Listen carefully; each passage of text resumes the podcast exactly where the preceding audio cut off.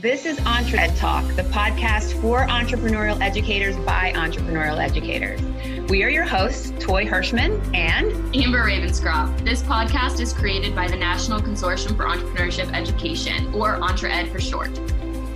Welcome, everybody, to the EntreEd Talk podcast. We are so excited to have with us today Dr. Andy Gold. Andy is a full time business faculty member at Hillsborough Community College and teaches in the graduate school at the University of Tampa and the University of South Florida. Andy is co founder of the In Lab at Hillsborough Community College, an interdisciplinary institute for innovation. Andy co founded Operation Startup in 2016, an entrepreneurship center in Tampa that serves Hillsborough Community College students, military veterans, social entrepreneurs, and early stage everyday entrepreneurs. He recently co authored a chapter for the Community Colleges as Incubators of Innovation book that focuses on an urgent need for community colleges to prioritize entrepreneurship education.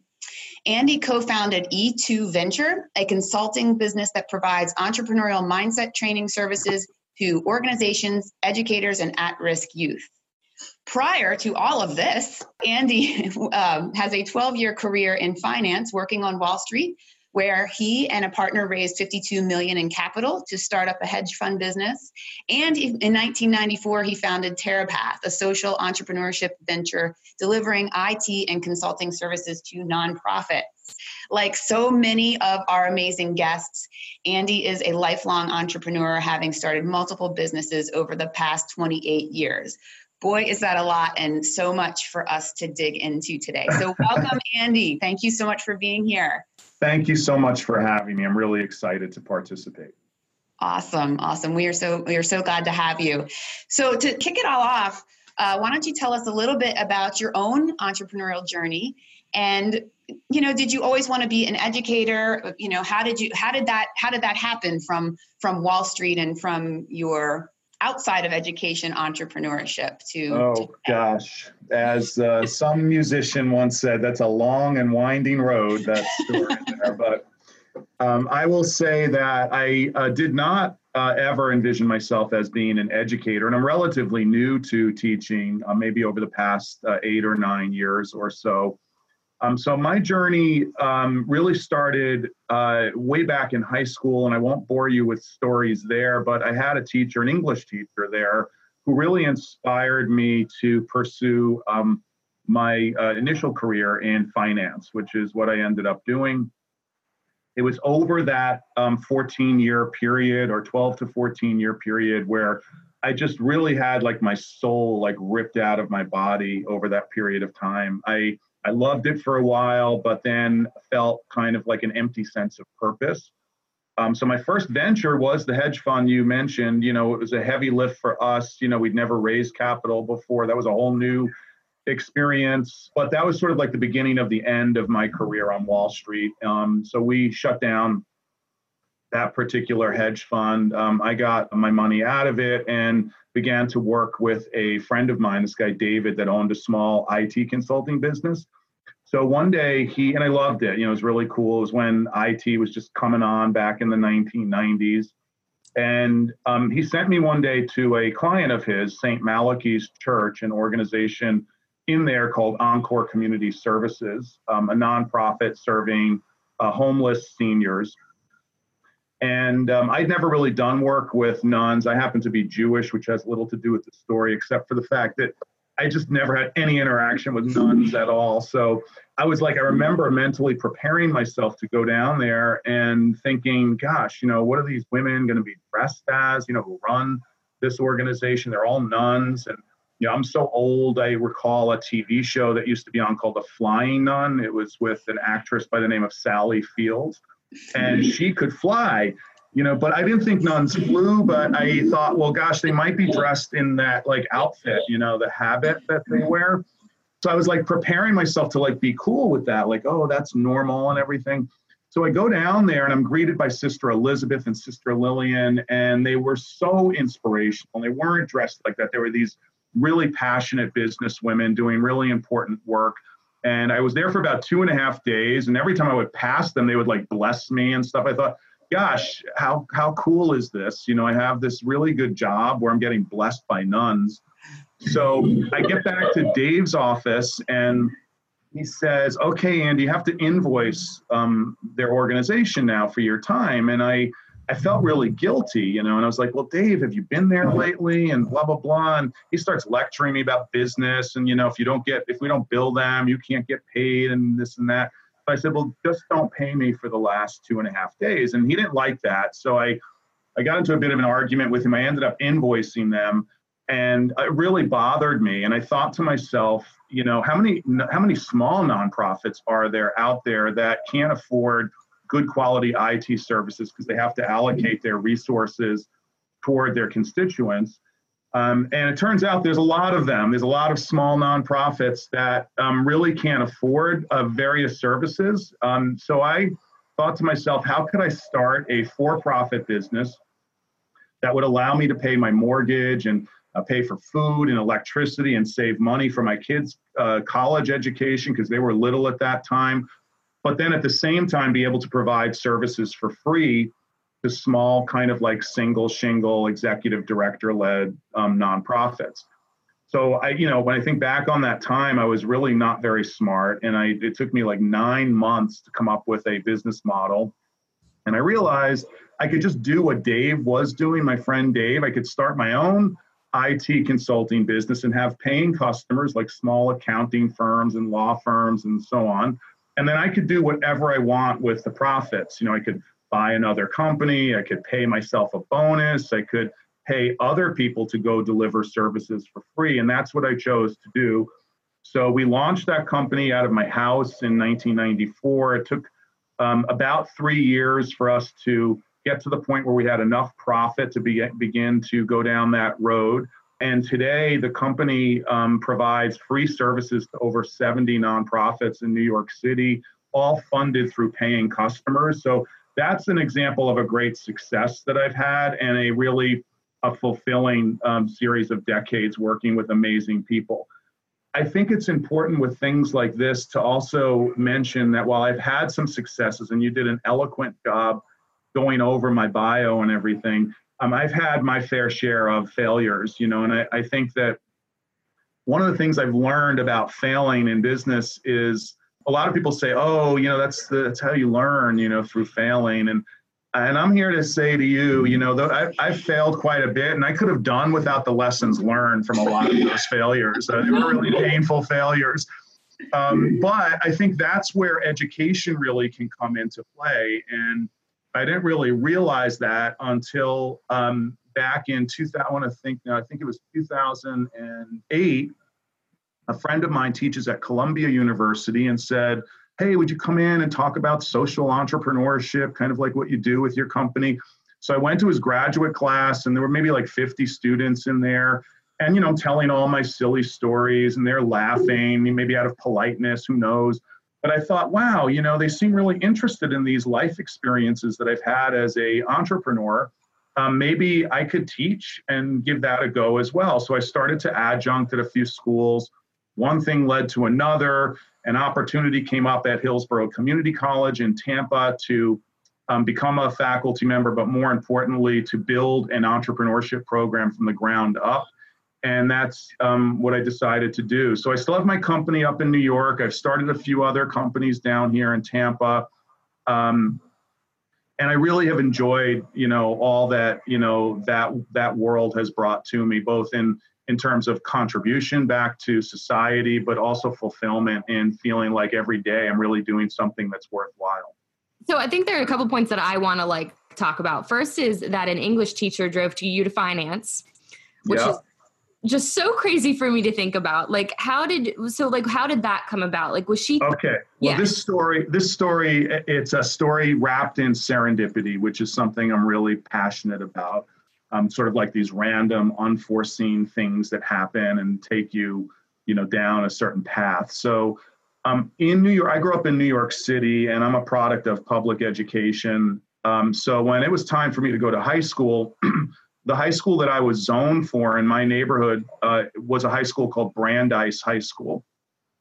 And it was a really bad high school on a lot of levels. And my parents were worried about me going there. Um, my sisters had gone to these public schools uh, for music and art. You know, they one played the flute um, and the other dance, so they were able to get into those schools. I didn't do either of those, although I did play drums. I was a drummer. I still am. I play uh, the drums. But they were like, "Look, Andy, we can't afford private schools, so you're going to have to take this test." Um, to try to get into one of these three public schools in New York City, which are even today like nationally recognized public high schools. One is called Stuyvesant High School, which is in Manhattan. The second one is called Bronx Science. So, Amber, do you want to guess where that school is located? It might be in the Bronx. You got it, nailed it. Very good. Um, Toy, you get the next one. The third one is Brooklyn Tech High School. Where do you think that one is, Toy? Definitely Manhattan. we eliminated Bronx Science, my friends and I, right out of the gate uh, for a stupid reason. Um, we are lifelong New York Mets baseball fans, and the um, the Yankees, of course, are from the Bronx, and we couldn't bear spending four years of our lives listening to Yankees fans telling us how great the Yankees are and how bad the Mets are, even though that's true. We didn't want to subject ourselves to it. So we literally eliminated Bronx. It was a really bad, it's a really good high school, you know, but we we were young, yes, that's kind of how we thought. So we were kind of settling in on um, on Stuyvesant. You know, it was in Manhattan. We knew where it was. That's where I was living. And then all of a sudden, this movie comes out. And the movie is a movie called Saturday Night Fever with John Travolta. And we go to it and we see all this amazing, cool stuff going on in Brooklyn, like these clubs and stuff happening. We've never really, I'd never really been to Brooklyn much, you know? So we decide to go to Brooklyn Tech because of that movie. And I, I couldn't tell my parents that. I remember, you know, tell, but Brooklyn Tech was known for its engineering program. So I remember going home to tell my parents, oh, you know, I've, I've really decided I want to go to Brooklyn Tech. I want to be an engineer. And they thought, oh, that's great, Andy. Good pick. You know, that's a good career. So it was only like years later, of course, that I told them the truth that it was because of John Travolta and that I went there. There she goes, toy. Um, so I go there, and my freshman year, the first day of school, last period is English class with this guy, Mr. Edward. And, um, you know, I'm kind of a little bit nervous. Brooklyn Tech's a huge high school. There's like 8,000 students there. My graduating class was about 2,500 kids. Um, but, anyways, we go into his room and he's sitting at this wooden desk with all these pieces of paper on it and rulers and pencils and he's doing all this stuff ignoring all of us as we're filing in to sit down at our desks and then the bell goes off and he he kind of looks up at us from where he's sitting and he like this sad look comes over his face like oh you know another year of having to teach like literature to these kids. You know i could tell it was just like going to be a miserable year. And um, my intuition was right you know i mean as it turned out mr edwards was by far the worst english teacher i ever had ever. I mean ever. I, I didn't learn anything from that man about english um, but everything I didn't learn about English from Mr. Edwards, I learned almost everything I know today about finance and economics. And as it turned out, all that stuff he would do before and after class at his desk, I finally go up to him about two weeks into the year and I'm curious like what he's doing because he seems so interested in that and so disinterested in teaching. So he says, Sit down, Andy. I want to show you what I do. He knew my name, which caught me by surprise. And he said, Sit down. I want to show you what I do. I trade stocks. And he's showing me charts of different stock prices and he's drawing trend lines. And I, I didn't understand anything he was telling me, but it, it was like a whole new man, you know, like this person that was so animated by that and so dispassionate about his actual profession, which was to teach. So about a week later, it's a Friday, and he calls me in and he says, um, Andy, I want to show you something. So he, he shows me this chart of a stock that had been going from $10 to $30 to $10 to $30 for like eight years. And it finally had gotten above $30. And he's calling that a resistance level and it's breaking out. And he goes, This is going to go up a lot. I just want to show you, you know, how I make my decisions. So I was curious. I said, Well, what's the name of the company? So he said, Oh, it's a company called Resorts International. And I said, Well, what do they do? And he said, Well, they don't do much yet, but these were his exact um, words. I'll never forget it because it like changed my life. He said, uh, here's the deal, Andy. He said, in about a month in the state of New Jersey, they're going to be voting on whether or not to legalize gambling in Atlantic City, New Jersey. And if they vote yes, um, Resorts International has the rights to build the first casino hotel in Atlantic City. And if they vote yes, I think, man, that stock's going to go up a lot. So I went home. I was so excited. Um, I had been bar mitzvahed, you know, and I had like $900 in a savings account from gifts my parents' friends had given me for my bar mitzvah. And I, I told my dad about Mr. Edwards, and he was like so excited. And I'm like, Dad, I want to take my bar mitzvah money and go buy Resorts International. So we go. He, I give it to my dad. This is like before you know you could uh, uh, use uh, banking online. You, know, you had to like physically work, walk into these buildings that used to be called bank branches and fill out these pieces of paper called withdrawal slips and go to a teller. They used to have these people that actually worked in branches and stuff. So I'm kidding, of course. I'm feeling some millennial shaming. So I give him my money. He comes back. He's like, Andy, you are the proud owner of 32 shares of Resorts International stock. He had bought it at like a little over $30 a share.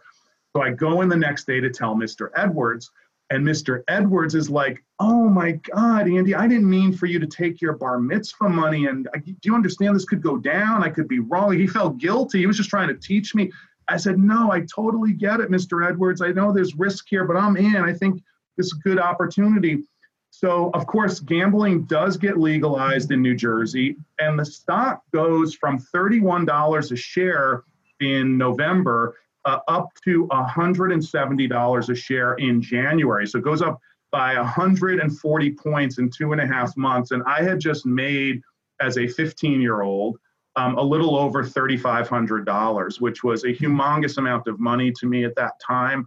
Um, but then a really weird thing happened. I sold it, you know, because it had gone up so much, and I, felt so good. And my dad couldn't believe it, you know, that I that his son had done the one thing he'd been trying to do his whole life is like pick one of these winners in two and a half months. So I sell it, and I felt so good. But then um, from January of that year until June, the stock went from $160 a share up to $380 a share. And I was like, oh, I won't use a bad word on your podcast, but I used a bad word and it starts with F. And I was like, oh, F, you know, I felt like uh, this greed switch went off in my head. And all of a sudden, I was no longer happy with having just made 3,500 bucks. I was like miserable over this money I could have made. I was such a greedy little kid, you know, and I, I talked to Mr. Edwards about it. He was like my advisor, you know my life advisor at that point. Um, and he said, "Well, look, Andy, that you got to be happy with what you made. That's really unusual, but." When you get to college, he said, you really shouldn't study finance. If you want to have a career on Wall Street, in my opinion, he says to me, I think you should study psychology and economics because if you don't understand what makes people tick, you'll never have a successful career on Wall Street. So I did exactly that. I went to college. I studied, I dual majored in psychology and economics, which today is it's called like behavioral economics. That didn't exist back then. I was a trailblazer even back then. I was like studying things that people didn't even know existed. So that led to my career on Wall Street, and it is all because of John Travolta. And if I ever meet him, I'm going to share that story with him because I think it's important to know that honestly, had that movie not come out, I would have gone to Stuyvesant High School in Manhattan. And it's not to say I wouldn't have met somebody like Mr. Edwards at a Stuyvesant, but probably not. The probabilities were probably against that. Um, so it was really a random set of circumstances that took me that way. And I'm really interested. It's kind of a, a crossover because we wanted to mention the chapter that you co wrote in the NACCE book. Uh-huh. Um, but reading over that chapter, you kind of mentioned something about like your background and, and getting into teaching. And in the book, you talk about how there, there's sort of a debate on whether entrepreneurship can be taught or not taught and you know and you do a lot with the mindset stuff as well so i'm interested to get your take on how you're doing it how hillsborough is doing it differently teaching entrepreneurship that is that than most colleges. Um, you go into the culture a little bit too, and that that's a fascinating thing for us because we find that if the culture is not there, even if a college wants to be says, "Oh, we're innovative, we're doing business plans," you know. Yeah. Um, that that's not really what's happening. So I just like to get your take on how how you do it differently and to bring entrepreneurship into the community college and into University of South Florida and and into uh, the University of Tampa. Okay, well, I mean, I'll just start by saying entrepreneurship can absolutely be taught. At least, in my opinion, it can be taught. Ours too. Yeah, I appreciate that, like strong thesis at the front end. Thank you. but it's like anything, you know, you can teach somebody how to become a scientist, but it doesn't guarantee they become Albert Einstein, you know. So you can learn about entrepreneurship and, and how to be an entrepreneur, but it doesn't mean that there's an automatic pathway to success.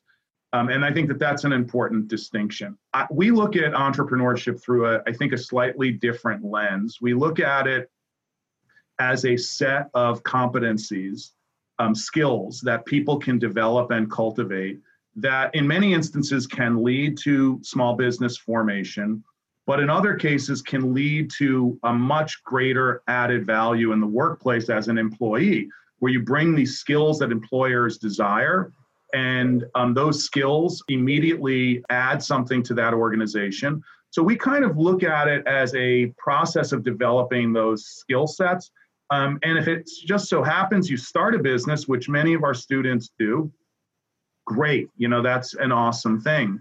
Um, but I, I, think the most important thing that we do is we have a hall, an all hands on deck approach to how we go about um, formulating our program. Uh, to begin with, uh, most of the stuff we do is evidence based. So we will do a lot of research um, at the beginning uh, to find out if kind of like our assumptions are actually so in the eyes of others. Um, and once we kind of get through all of that stuff, we're able to let the information that we capture inform our decision making a little bit better. It doesn't drive our decision making in the end because sometimes, you know, when you talk to people, it, like they don't really know what they want, so they may not express it. So you have to kind of innovate on their behalf sometimes and test things to a degree. But our program, what sets it apart is it is extraordinarily experiential. Um, all of the students that come through our program are required to work on an actual business. We do uh, no business planning at all in our curriculum. It's all business modeling. Um, it's all based on design thinking, business modeling, effectuation, and really uh, learning by doing is really the mantra that we mm-hmm. have. So you have to have an action orientation. So if you're not if you're not like the first day of class like if you can't pitch an idea it doesn't have to be a, a good pitch but it has to be something um, you're strongly encouraged to drop out of the program. Um, our program at hcc just to give you some context um, on the academic side we have sort of like a step program where you can come into our program for one semester and complete a 12 credit college certificate in entrepreneurship. It's four classes and you're done in 15 weeks. The goal of that certificate is to accelerate people through the business modeling process, and the outcome being you either launch a company for real and you're in business in 15 weeks, um, or you kill the idea because it's absolutely horrible, which is what happens to most of our students. Um, and they're sad for a little while but they learn you know so much through that process. And i think it gets them you know moving on to, to new ideas as they they move forward with their careers. That certificate program step ladders into a 25 credit certificate which is a two semester program. And then those two certificates step ladder into both an aa and an AS degree in entrepreneurship, both of which we have here at Hillsborough Community College. So it's sort of like a step process that meets a lot of different need states. So in our one semester certificate program, for example, we get people in there who have master's degrees. Um, we get people in there who are traditional 18 to 24 year olds just going to college. We get people who've never been to college and have been working for the man, so to speak, for like, you know, 16 years and hate it and they want to finally take action on an idea So it makes for like this really organic um, cohort and environment for people to share with one another their life experiences and also support one another. And it's an awesome um, a process. Now, supporting the college credit structure is a whole bunch of co-curricular programming that we actually put in place before we launched the college credit program. So the co-curricular stuff is really um, bringing in guest speakers, a speaker series, pitch events. We do a lot of annual events as well. Um, and we opened up a center, which Toy mentioned at the um, beginning, um, called Operation Startup back in 2016, which is not on our campus. It's actually in a neighborhood in Tampa, which we thought was kind of important because we wanted to also pull people in that might be interested in entrepreneurship education. And sometimes they don't go to a campus to find out that information, they find out about it through other means. So we get a lot of people into our center in Tampa, and um, we serve them through co-working space, um, about 30 workshops a month that are free, um, and advisory and mentoring services that we offer directly to them. Um, more recently, we got uh, we were fortunate enough to get a grant uh, through a NACCE partner, the Everyday Entrepreneur Venture Fund. We were one of four colleges to be awarded $250,000 in seed capital to fund businesses. Then we structured it where you qualify to apply for funding after you complete one of our college credit programs. So you can come into the 12 credit certificate and boom, you qualify to apply for up to $100,000 in funding. That was a matching gift. So on our end, um, we so far have matched it. The fund is now in excess of $500,000 and it's growing. So we're really excited about that because it, it allows us to differentiate ourselves from universities, from other community colleges. Like if you're really serious about starting a business and you come into our program, not only do you learn a lot, but you then have access to a pool of capital that you otherwise would never have access to. So that's just a couple of the things that we do that I think are a little bit different. Um, I just want to point out how humble you just were.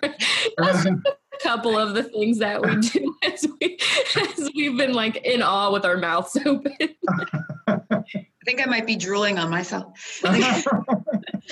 um, an aside is an is a science associates of science. How did you get that for entrepreneurship? That's kind of different, isn't it? Well, we we kind of marketed it as a 21st century business administration degree. We we kind of began to rein on business administration degrees as being kind of a bit old school and you know a little bit out of date with you know what employers are looking for. So I started to do some research with a colleague of mine at the University of Tampa on the skills gap. Um, and we found out some interesting things. I mean, there's a lot of data out there, as you know, about kind of like what skills employers value the most. And there's all these different research studies that you can look at. Um, but what isn't out there is whether or not, there's not a lot of literature out there on whether or not students, faculty, and administrators at colleges think that their students are learning the right skills. So we embarked upon some research, um, which we'll publish probably next year, um, sometime in like mid January, um, we spoke to hundreds of employers. Um, we spoke to over a thousand students and administrators. And this is what we discovered. We discovered that a little over 90% of the employers we spoke with do not believe that recent college graduates possess the requisite skills that they're looking for. Um, whereas 87% of students educators and administrators believe they're teaching the proper skills to their students, and the students think they're learning the skills that employers want. So there's a total disconnection between what employers are looking for and what educators are delivering to students. And when you dig into that, you find that a lot of those skills are skills that reside within the realm of entrepreneurship education. Uh, for example, a lot of people think that problem solving is a skill that employers really value, and they do, but it's not like the most important skill that they value. But, you know, educators, administrators, oh, we got to get problem solvers out there. You got to really teach people how to solve problems. The the employers we spoke with, and this really resonated with me as an employer, like solving problems isn't that hard.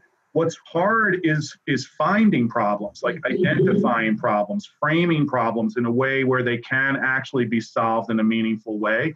So they're actually more interested in finding problem finders as a pro, as opposed to finding problem solvers and i think that's really inherent in what entrepreneurship's all about is it's searching for identifying and finding problems that are meaningful within society that are painful problems and then coming up with a solution built around that information so i think that there's a lot in the literature that supports like an as track where you know you're tracking toward the workforce per se and maybe you start a business but man, if you don't start a business, you're going to bring some really important skill sets into the workplace that give you a competitive advantage over other people.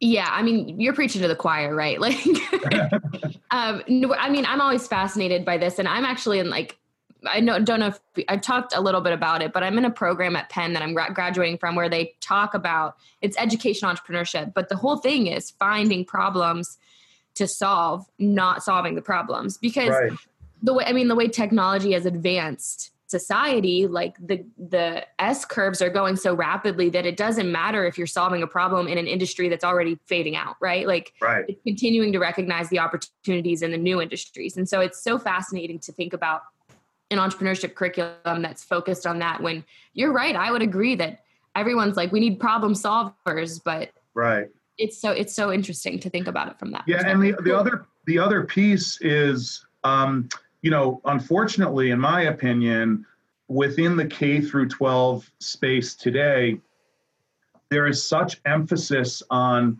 um, convergent thinking, you know, where students are taught to find the right answer to a question um, and memorize what that answer is. So when they take a test, oh, that's C is the right answer, A is the right answer. But yep. in, the, in the real world of business and life, um, what we need are not convergent thinkers, but divergent thinkers. You know, people that can come up with new ways of uh, finding answers to common problems. And I think that that's unfortunately places a lot of young people at a disadvantage because that just continues in college, the whole convergent approach toward education, you know, especially if you're in like STEM education, it's you, you learn all of these important technical skills, which are very important and in demand today, but you're not learning to think in a divergent way and you're not learning those other skills. So that's where um, the InLab at HCC comes in. This uh, other center, we're launching that this fall. Um, so the in lab at HCC is designed to be an interdisciplinary institute. So we're going to pull in students across the college and across academic disciplines um, to begin to work with different students on solving problems together. And um, we've modeled it after the D School at Stanford University, which I'm a huge fan of, and I've been there a number of times. If you've never been there, you got to get your butt out there. It's great. Um, they're doing amazing stuff out there, but uh, we're doing like a watered down version of it where we're going to develop a training program for faculty. So rather than calling people entrepreneurs in residence, we're calling them innovators in residence, so IIRs instead of EIRs. And faculty will apply uh, into this program and they'll go through like a five or six month training program that will teach them about effectuation, design thinking, business modeling, and a whole host of other things to develop that entrepreneurial mindset, whether they're a science teacher, a math teacher, an English professor, whatever it might be and then they'll get deployed back to their respective silos, you know, that they live in.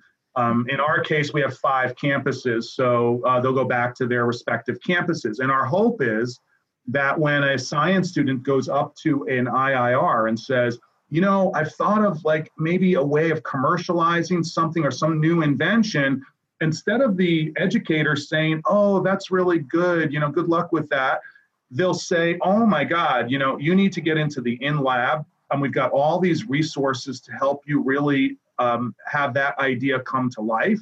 Um, and that will hopefully begin to bridge some of the STEM to workforce gap that exists today.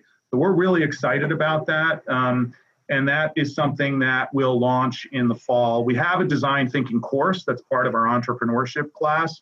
Uh, we launched that in the spring, and it was really interesting to see the type of students that enrolled in that. We had uh, four students in our engineering program. We had uh, two psychology students.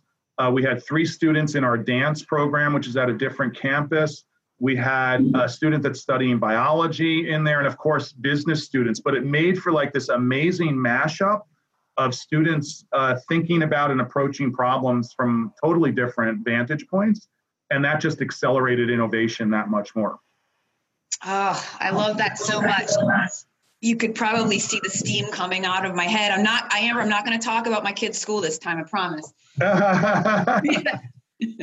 maybe a little uh, i will but we we just we in k through 12 by and large that's a huge issue and i'm so glad that you're addressing that the silo issue and and the piece where like it's the i choose have you ever seen the video i choose c yes i've seen that yes it's, we, it's just we just had i had a, a very personally bad experience this this past school year with i have i have a divergent thinker and mm-hmm. he does not fit into a convergent box and it right. is very difficult um, yeah. but but i'm so glad that that's happening and i wish that's kind of my mission is to bring more of that to the k through 12 because i mean it's got it's probably got to shock their system if they're coming from a traditional type of school to get to hillsborough and be like i mean it's got to be awesome but yeah what, what scary. would you do if yeah, if they had that pushed down a little you know if they were doing that in high school middle school elementary school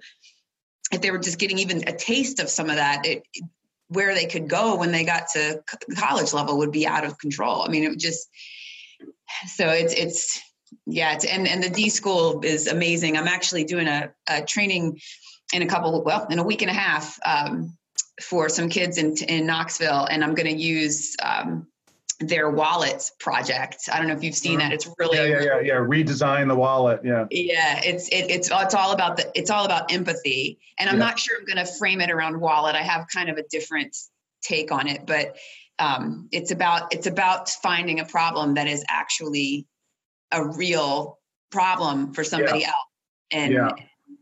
It, will be interesting to see how that turns. I'm going to do it with adults and with students, so it'll be interesting to see the, those two perspectives on it. But yeah, it's amazing. I want to come to Hillsborough. Can I can I enroll? And you can. You sure can. is there a distance option? Not for the design thinking class, but uh, you can. And we have some online classes for sure. You know, I just wanted to say that one of the key underpinnings to all of this, and it really stopped sometime in like fourth, fifth, or sixth grade, is um, you know, when you're nine years old, eight years old, and you draw something and you show it to your mom or dad or whoever, you know, the typical response is, "Oh my God, that's beautiful! I'm going to bring that into my workplace and show it to my coworkers and blah blah blah blah blah." But then somewhere's like fourth, fifth, sixth grade in there, when you show something to somebody, they're like, "Ugh, you know, art's just not your thing. You know, you should really start to focus on, you know, science or math or something that's meaningful in the workplace. That I just don't think you're going to have much of a career there. And that process can be so dehumanizing to a lot of young people. I mean, they do it, they adapt, and they kind of get on this other train, as Toy was kind of just mentioning with her child. Um, but it's really unfortunate because the workplace is demanding so much more from young people today, and they're just coming in ill prepared for the most important thing of all, which isn't problem finding. It's simply giving something a go, willing to give something a go, and willing to fail in doing so. There's students today are so reticent to try something because you know making a mistake is so demonized you know through most of their formal years of uh, k through 12 education that they don't want to take a chance so what we do at the college and this is in the chapter as well um, we encourage uh, and challenge other institutions to have events have festivals call them whatever you want you can call them a failure festival if you want to and what you do at these events is you recognize a student's you recognize staff, you recognize faculty, you recognize administrators that tried something and it didn't work. And what you say is, look at what this person tried to do. They have done more to advance the cause of innovation at our college than all of you that just never do anything in this room. And I think we do a good job of recognizing the winners, the people that do good things and cool things. We give them recognition, but we are absolutely horrible at recognizing people that try and fail. And there's a lot of those people. And I think if we were to recognize them in the same light, there'd be so many more people willing to try things and it would unleash this whole new world of innovation in higher education. But i you know i i can't solve that one for other schools. You know i'm just trying to fight that fight here and it's hard you know but we do it in our own way and um, we're making a lot of progress on that front and starting to see some change my question is because we went over like a lot of really cool things that you're doing and like spurring this growth in entrepreneurship education. So, if I was an educator listening today, like what advice, what parting advice would you have for them if they're interested in entrepreneurship? And it can be like overarching advice or it can be like a tangible resource, but what would you say to them? Um, I would say there's two things you need to really focus on. You know, number one, you have to make every single thing you do student focused. It's got to be all about the student. It can never be about you as the educator or the school as an institution. Because you're going to, when you start to go down the road of entrepreneurship education, you're going to run into a lot of barriers. And those barriers are much easier to knock down when everything you're doing is student focused and students are able to tell uh, their stories about how you might have positively affected their lives. So you've got to be hyper focused on students. If it's not about a student, I would discourage you from doing it. Um, so make it about students is my suggestion number one. The second suggestion I have, which is I think equally important, and we touch on this in our chapter, is you have to find a colleague to champion this initiative with it's i mean i go to the NACCE conferences every year and some of their other conferences and a whole bunch of people are so excited to be at these conferences because they're finally around their their tribe you know they're around the group of people that share the passion that they have. But then they return to this world where they're alone kind of floundering fighting the fight you know and this and that you've got to find a champion to work along with you. I've been really fortunate to have Beth Curley at HCC um, lead the way with me, and you know she's come up with so many really dynamic and innovative um, ideas and pieces to our puzzle.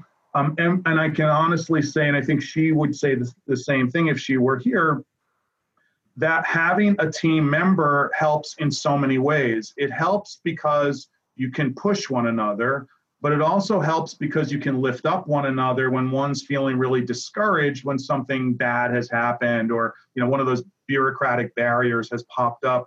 And we do that for one another all the time. It's always funny to me that you know sometimes something that really is bothering her isn't really bothering me as much but it's like really weighing her down. So i'm like oh man it's no big deal. We're going to get past that one. And then she does the same thing for me you know when I'm like, oh my gosh, you know, this is just too much to bear. And she's like, no, Andy, you know, and that whole thing. So you've got to have a colleague. Now, the colleague does not have to be internal to your, your institution or your school. That's a really important thing note. Um, we at HCC have an army of people that help to support our programming. Some are internal that help to support Beth and I, but then we have all these people in the community uh, entrepreneurs, government officials, people throughout the state of Florida, people like the two of you, NACCE as an organization that can help to sort of support what it is you're doing.